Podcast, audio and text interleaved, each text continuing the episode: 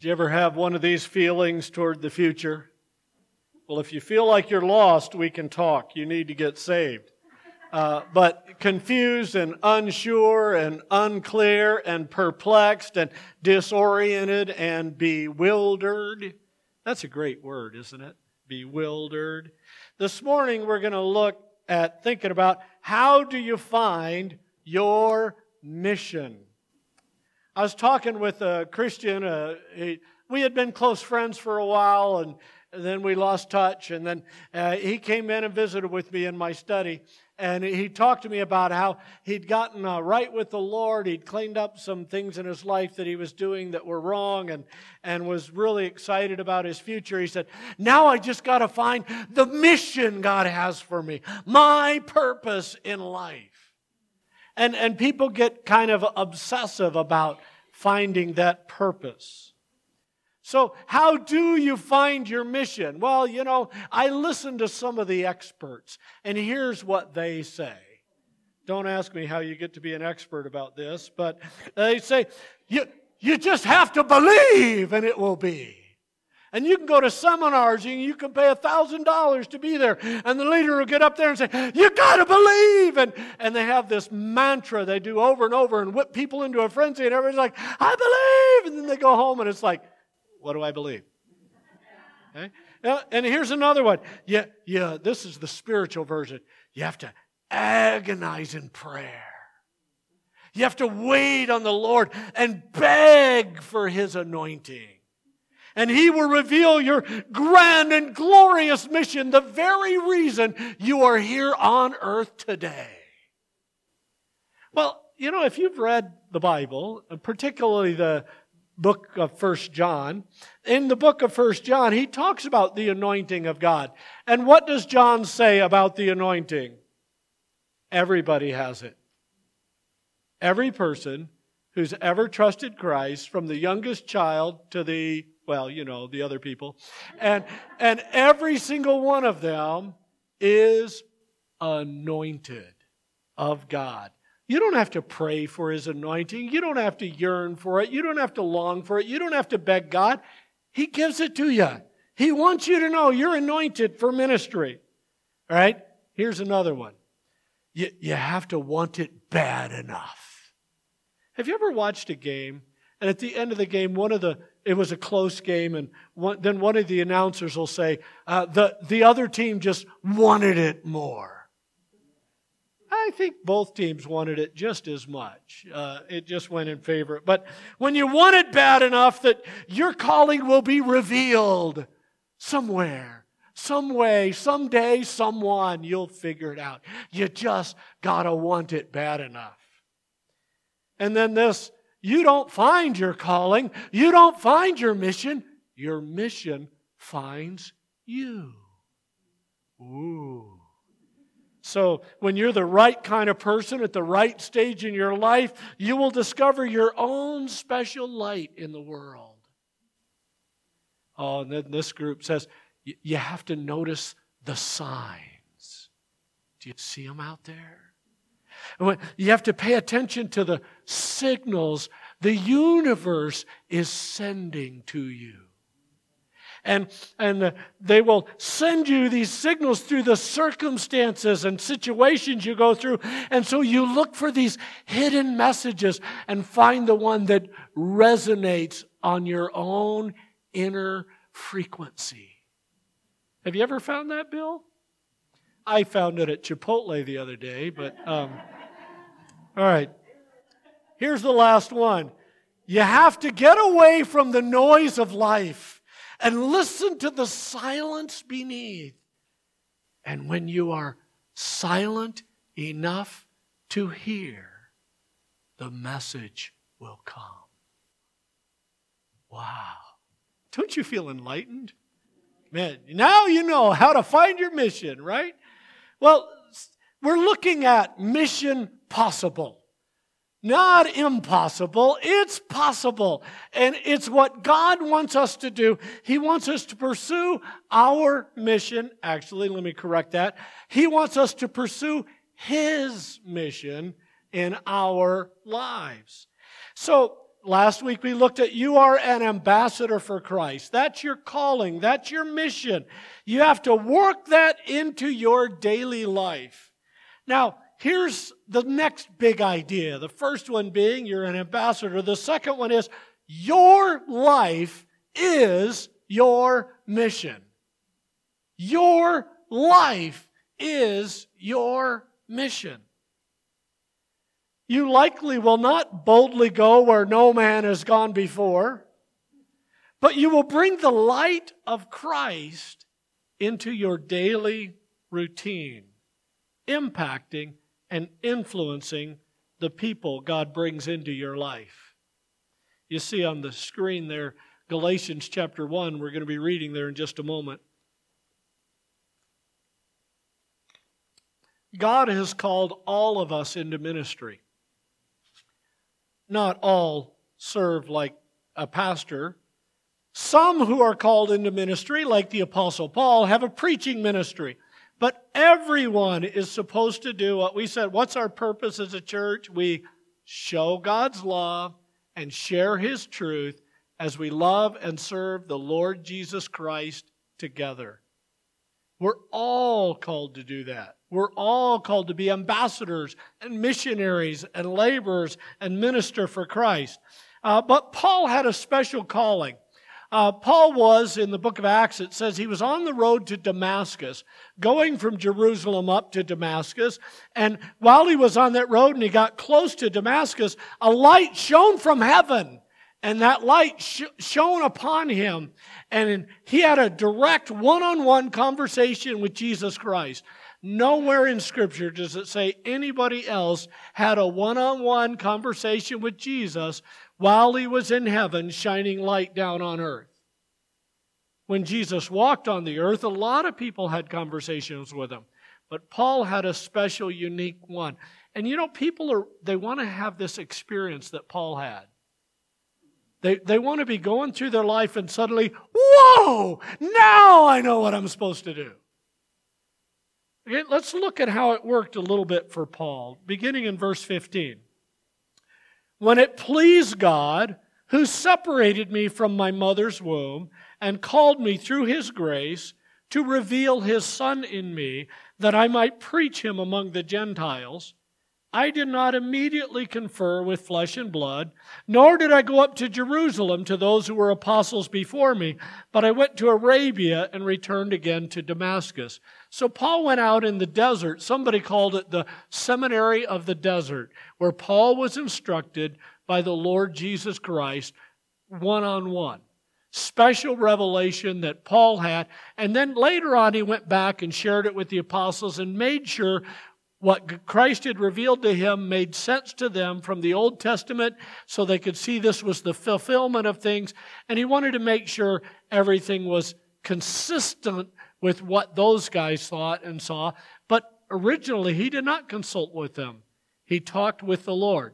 Now, let me give you a caution here, okay? This doesn't mean you can go out in the desert and just have a conversation with God and come up with your own new revelation. If somebody comes up to you with a new revelation that's not in this book, it's demonic. God was fulfilling this book. And so there was all kinds of revelation. There were prophecies and prophets. That, and then once the Bible was completed, those gifts stopped. So, somebody might have great insight, but they're not going to have new revelation from God. But Paul did. He had a unique relationship. And so then, verse eighteen, after three years, I went up to Jerusalem to see Peter and remained with him fifteen days, but I saw none of the other apostles except James, the Lord's brother. So he said, I went there and I saw Peter and I talked with him and he stayed with Peter. Later on, when Peter's writing his last letter, Second Peter, he talks about his beloved brother Paul and the great things that Paul taught and how some of them were a little difficult to understand, but if you prayed and you studied, you would figure it out.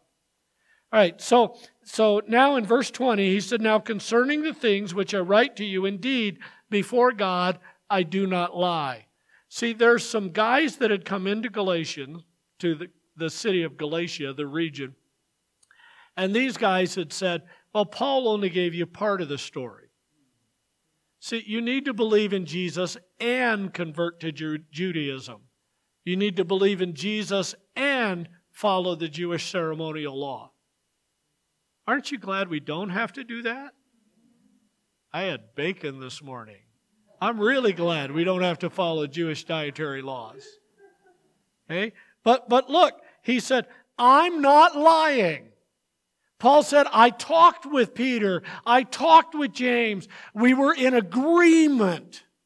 And then he went out and served as a missionary. If you, if you read uh, the life of Paul, uh, Paul was called, and then he ministered in Damascus, went in the desert, came back to Damascus, then was let down in a basket over the wall out of Damascus, went to Jerusalem. When he first got to Jerusalem, they didn't trust him because he had been mean and hateful and tormenting Christians, and they thought it was a a scheme that he was going to pretend to be a believer, get in, and then he could arrest them all. Uh, but Barnabas brought him in, and then he was with Peter, and he was with James, and then he went back to Tarsus. They once he got him out of Jerusalem because they threatened to kill him in Damascus, so he fled there. They threatened to kill him in Jerusalem, so they sent him away there, and he went back to Tarsus. Tarsus is a major city in the area of Cilicia and the neighboring country Uh, Syria. So look at what he says in verse twenty-one. Afterward, I went into the regions of Syria and Cilicia. He didn't just go back to Tarsus and sit there saying, well, you know, I tried to minister for Christ and it didn't work. No, he went and ministered where he lived. And he shared Christ in those regions, and he communicated the gospel message all around Syria and Cilicia. Cilicia, it, it'd be like if If you said uh, Casa Grande and then Pinal County and then Maricopa County. That's the areas in which Paul was ministering. Uh, actually, well, anyway, never mind. Geographically, it wouldn't be Maricopa, but I will distract you from the message. I will stop.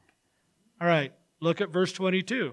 I was known, unknown by face to the churches of Judea which were in Christ, but they were hearing only. He who formerly persecuted us now preaches the faith which he once tried to destroy, and that glorified God in me.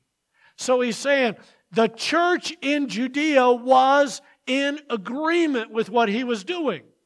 And the Judaizers that came into uh, Galatia and tried to corrupt the gospel message, people still try and do that today, the gospel plus works.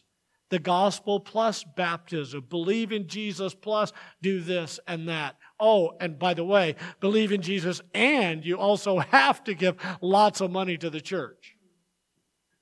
All right, now, we give lots of money to the church uh, through the offering box, through online giving. It's great to give money to the church, but you could give a million dollars to the church. We use it wisely, but it wouldn't help you get to heaven.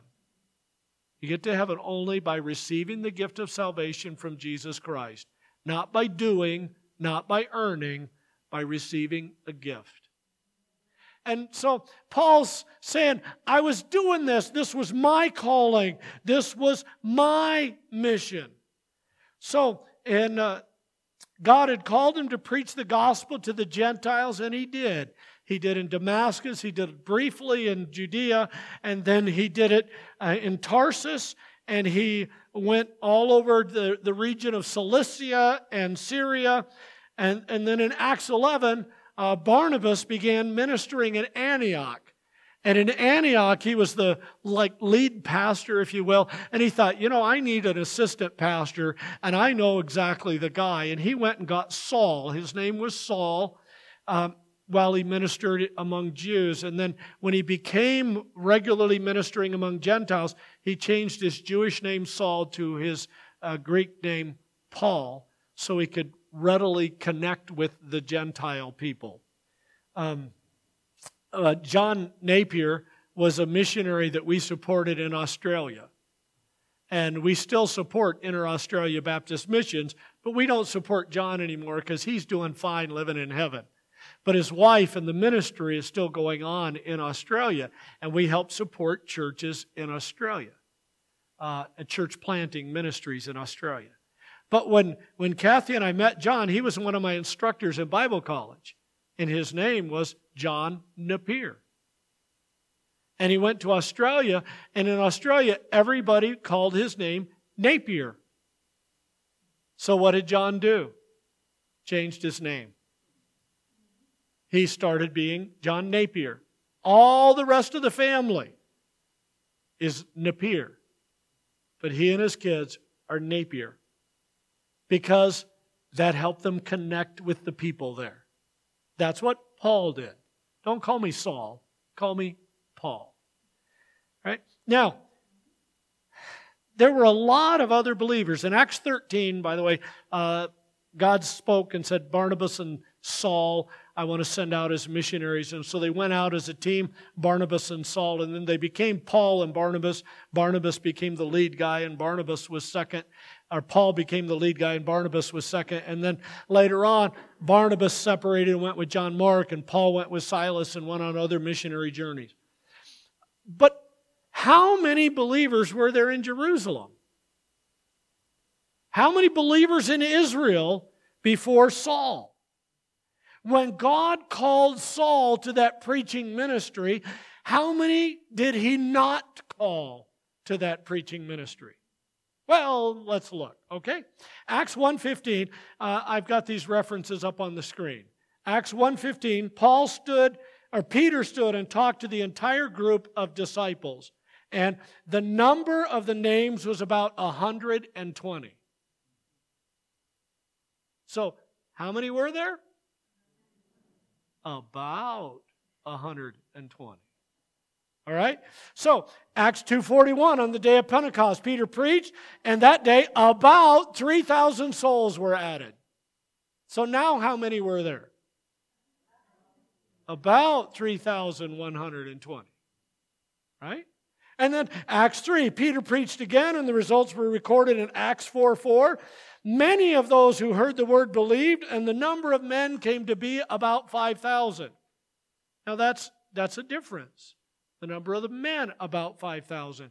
In their culture, judging by the way it was in their culture, normally if you had the number of men, about five thousand, you could anticipate almost twenty thousand people. In the same way in America, they, you know, family has often father, mother, and two kids. And when you're talking about younger families, when they're older families, the kids are all on their own. And and actually, it's two point three kids. I really feel sorry for that third of a kid. But um, we didn't have any of those half kids. You know, we just had whole kids. And we raised the average a little bit. The, the, the Pennicks and uh, the Qualls and the Greens believe in that multiply uh, things. So, okay. Now, Acts chapter five, believers were increasingly added. All right, so they're no longer numbering. They're increasingly added to the Lord, multitudes of both men and women. So now we've had, you know, we started out counting, and they counted up to where they got, you know, close to twenty-four thousand, and they said, you know what? Multitudes. Whole bunches of people, gobs of them. Now, but notice it also said they're still being added. Now the multiplication changes. In Acts six one, the number of the disciples was multiplying. Now, if you got two plus two or two times two, it doesn't really matter, right? But if you've got a thousand plus a thousand, or a thousand times a thousand, that's a big difference, right? So if the disciples are, at this point, multiplying, then there's possibly hundreds of thousands of believers. We know there's multiple, multiple thousands, dozens of thousands, probably one hundred thousand. Then Acts seven says Stephen shared a message revealing and confirming God's truth, and they killed him as a result. So in Acts eight, Saul's persecution of the church intensified, and those who were persecuted went they were scattered, went everywhere sharing the gospel. So you start with this group of people in Jerusalem, one hundred twenty, three thousand, one hundred twenty, eight thousand, one hundred twenty, adding and adding and multiplying, and now they're scattering and sharing the message. It's a conservative estimate that at the point when Christ called Paul to his apostleship and preaching ministry, there were more than one hundred thousand believers. So what did the other thousands of believers do?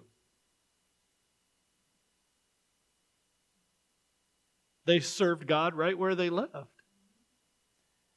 Each of them served as an ambassador for Christ, but they did it in vastly different ways. In fact, you look back through the Bible, and not every believer is called to preach.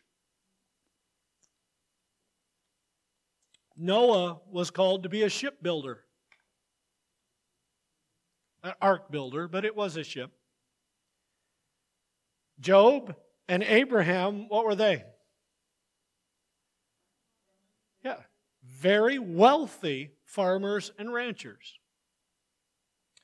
Joseph, Moses, and Daniel, powerful political leaders. What? Believers involved in politics? Ooh, yeah, we need more believers involved in politics. I wish every politician in America was a believer in Jesus Christ. We have a lot better country. What was Amos's job? He was a shepherd. David and Solomon were kings.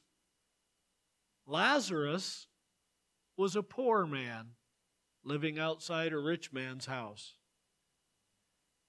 Lydia was a salesperson. What did she sell? Purple. Now, kids, you're thinking, what? She sold purple what? Because, I mean, we got purple today, don't we? We have purple. I've been told anyway. Um, and so, but in that day, they didn't have artificial dyes. They didn't have all the chemistry and uh, capacity to make things that we do, and we can have synthetic colors and all kinds of stuff, and colors are really easy in our culture today. But in their culture, you could only get purple in a specific way that was time-consuming and expensive. And so royalty adopted the color of purple. It was for the nobles, and it was very expensive. And so Lydia was probably what we would call today a high-end salesperson. And she trusted Christ as her Savior, and she got so moved by Christ, she said, listen, uh, Paul, I want you to bring this message into my home. We're going to use my living room as a church service. And they started a church right in her house. But she was a salesperson. There's no record of her ever sharing a message. In fact, Mary, the mother of our Lord, there's only one instance in Scripture where Mary shares a message to other people with verbal instruction to them. In every other occasion, Mary's just worshiping and serving with the other people. What was the message that Mary gave, the instruction she gave? Yeah. Do whatever Jesus says. Whatever he says, you guys just do it. You know, that's a good counsel today. Whatever he says, just, just do it. That still works, right? Aquila and Priscilla worked in manufacturing. What were they manufacturing? Tents. So these people, they weren't preachers. They weren't, you know, we used to have circuit riding preachers in America, and they'd ride all over the country, and and uh, when my great-grandpa was pastoring for a time, they they couldn't uh, get enough pastors for all the churches, and and so I, if I'm remembering correctly, he had four churches, and he'd preach in one, and then preach in another, and then preach in another, and then preach in another, and that was his Sunday. And then on Monday, he had kind of a day off, and then he'd go back and preach on Tuesday, Wednesday, Thursday, Friday night, in those churches. So each church had two services a week.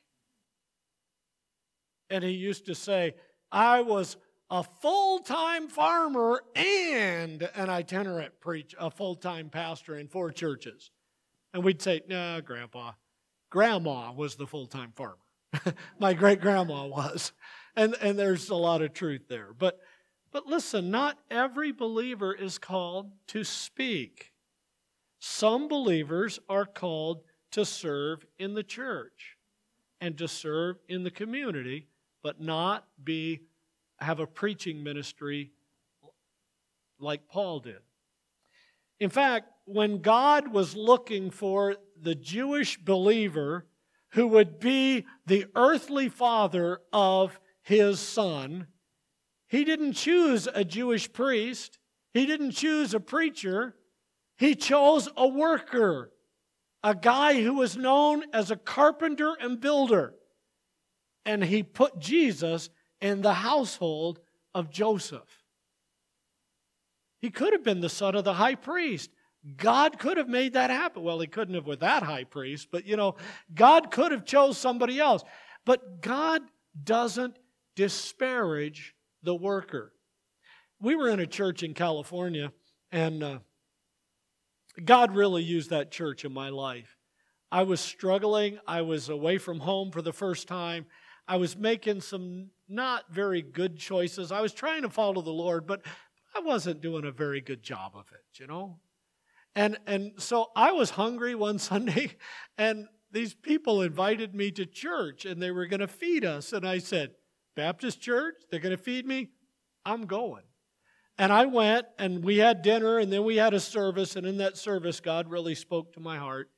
And I went forward, and I told the pastor, I don't know how I'm going to get here on Sunday morning, but I need to join this church, and I need to be involved here. And I did. I joined there. And for a while, I'd walk twenty miles on Sunday morning to get to church, walk and run and jog. And, and I'd get up early and go and eat twice on the way. But uh, I, I'd always, just to get to church. And then eventually, we were able to get a car and and, and that. But, you know, it was it, that church really changed the trajectory of my life. And it was in that church I got called to preach. But that pastor of that church used to say something that I thought was pretty cool when I got called to preach. That when you are called to preach, that's the highest honor God gives to any man. The most exalted calling of God is to preach the Word of God. And I thought, wow. And now I think, I wish he didn't say that. You know what the most exalted position in serving the Lord is? Serving the Lord. What did Jesus say? By this, you'll know, we, we got to show love to one another. And the one that would be exalted, let him become servant of all. We don't magnify the pastoral ministry. Yes, my ministry is different than yours. In fact, Jim Ricosi just retired. Woo-woo. Uh, but before he retired, Jim had a had a ministry and a job. What did you do on your job, Jim? Worked on trucks, cars, all kinds of stuff. How many of you would like to drive the car that I worked on? Notice there's no hands going up over here. Okay? See, we have differing skills and differing abilities. And you are not lesser Christian because you're not called to be a missionary or an evangelist or a pastor. You're only a lesser Christian when you're not pursuing the mission God has for you. So, what could be your mission role? Well, some believers are called to be business managers. Moms who work at home, border patrol experts, uh, laborers and business leaders, nurses, business owners, teachers and administrators, I T guys, although they're a little weird, but uh, we have several of them, a couple of them here, and Jeff Miller, they're, uh, Joel and Brandon, and, uh, and we're blessed by th- their skills. Some are called to pursue sports and to pursue acting. And uh, we have all different skills, all different abilities, and all different missions where God has called us. Now, we work together in the church. We serve together in the church. But when, then we also, I serve in the church all the time, and now Megan does. Uh, but other people serve here part-time and serve somewhere else part-time. Kathy Bird has a ministry to coworkers at Intel that would not, I wouldn't have access to those people. But she gets to share the gospel and share Christ with them. If I tried to go into to Joel's place of work, um, they wouldn't let me in. And if they let me in, it would be to put me in a room to wait for security to come and escort me out, you know? And so we all have differing skills and differing abilities and differing missions. Pastors are not more exalted. Pastors are more responsible for the church. But it's not an exalted position. There's only one exalted position in all of Christianity, and that's called the Savior, the Lord Jesus Christ. He's the exalted one. We serve together. We love and serve the Lord Jesus Christ together. So, whatever God has brought into your life, here's a command from Matthew five sixteen. I want us to read it together, okay? Let your light so shine before men that they may see your good works and glorify your Father in heaven. Yeah. Where do you do that? Wherever. If you're retired, guess what? You don't do it on the job anymore. But you still do it. In fact, we uh, got to talk to Richard and Susie. They they just got their house, got to move into their new house, and so we got to go see the house, and and it was it was fun to see their new house. And I told them once they get all the pictures on the wall, I'll come back and make sure they did it right. And uh, but but uh, while we're there in his house talking to him, he's talking about they're they're both of them talking about their neighbors on this side and two houses down. They're already meeting people and talking to people. And then they asked me if I'd pray that, that God would use that home and, and to be a place of refuge for them, but also a light in the community. You know, that's what we do. That, that's who we are. So what is your mission? Well, here it is, Lucas. You ready for this? Let your light so shine before men that they can see your good works and glorify your Father in heaven. That's what we do wherever we go. And by the way, kids, when you're out in public, especially younger kids, when you're out, or maybe especially teenagers, when you're out in public and you're polite to your parents, that's a testimony. In fact, when Benjamin was in high school, never happened when I was in high school, but when Benjamin was high school, a couple of teachers wanted to meet with Kathy and I because they wanted to know what was different about Benjamin, because he was a good student and he was respectful to the teachers, and we got to share the gospel with the teachers because they watched the way he lived. They thought it was different. That's called sharing your light. We have the opportunity to impact the world because of Christ. And you may not have any idea who John Spurgeon was.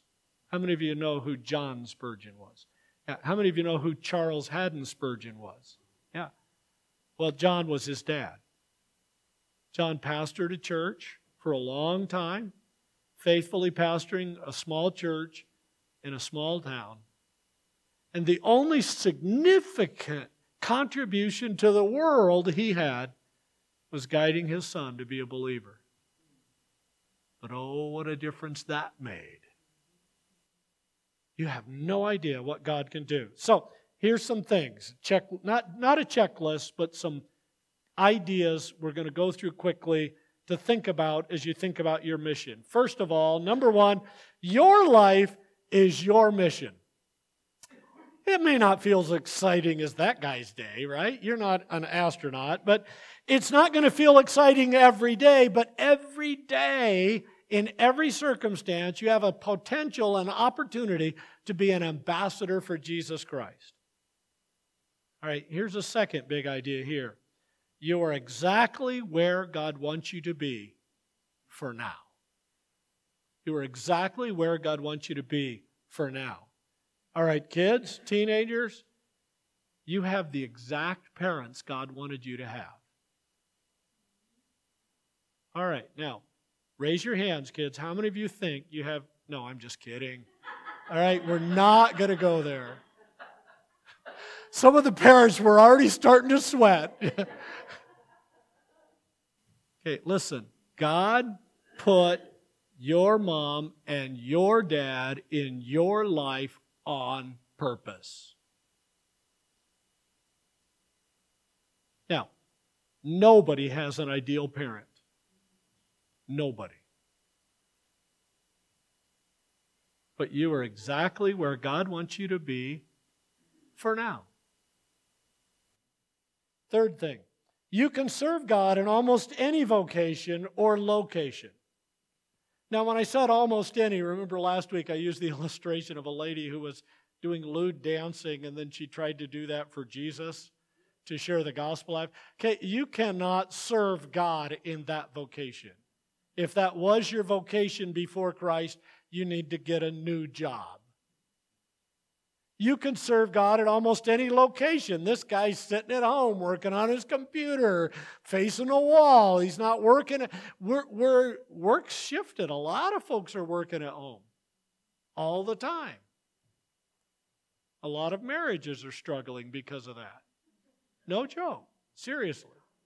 A lot of marriages are really stressed, especially when husband has a job and wife has a job, and the kids have school, and they all need to be all online all at the same time, and it's stressful. Here's the fourth thing. You can do hard things. You can endure hard times. Now, am, am I the only person in the room who would look at that trail and think, I have got to hike that trail? Is there anybody else? I mean, Johnny would want to. I know that. Yeah. Oh, Charles would. Uh, all right. Yeah, I I I I, don't I was on the bus at Zion, and they were describing Angel's Landing. They, the guys, he said, and there's part of the trail where it's three and a half feet wide, and there's a twelve hundred foot drop on this side and an eight hundred foot drop on that side. And I looked at Kathy, and I said, I gotta go. You know, I didn't even have my hiking boots. I ran it barefoot because my sandals were bothering me, but but I just had to do that trail. Uh, but, you know, you can do hard things. In fact, when I was having so much trouble hiking out of the Grand Canyon, that's what my son Nathan kept saying to me, Dad, you can do hard things. I said, yeah, but I can't do impossible things. But you know what I need to remember? I can take the next step. That's what we need to remember. Okay, you can do hard things. You can endure hard times. And you know, the next time you're facing a really difficult circumstance, remind yourself, God has a track record of getting me through one hundred percent of the most difficult days of my life. All right, number five. If God calls you to do something for which you feel unprepared, start getting prepared. Work toward it. You're not going to become a fighter pilot. Just say, I want to be a fighter pilot. And you show up at the Air Force and say, hi, I want to be a fighter pilot. And they say, come on out to the field. Here's the keys. There's the jet. That would be so awesome. But they're not going to do that, okay? You must follow God's leading in your life. You can practice. Even I surrendered to be a pastor, and it was years before I actually became a pastor of a church. I served in church. I went to Bible college. I did some seminary classes. I, I worked. I studied. I prayed. I prepared. And then I became a pastor. Everything you do takes work and practice, and you can get better at almost anything with practice. All right, number six, don't view your mission as an extraordinary calling. View it more like a compass.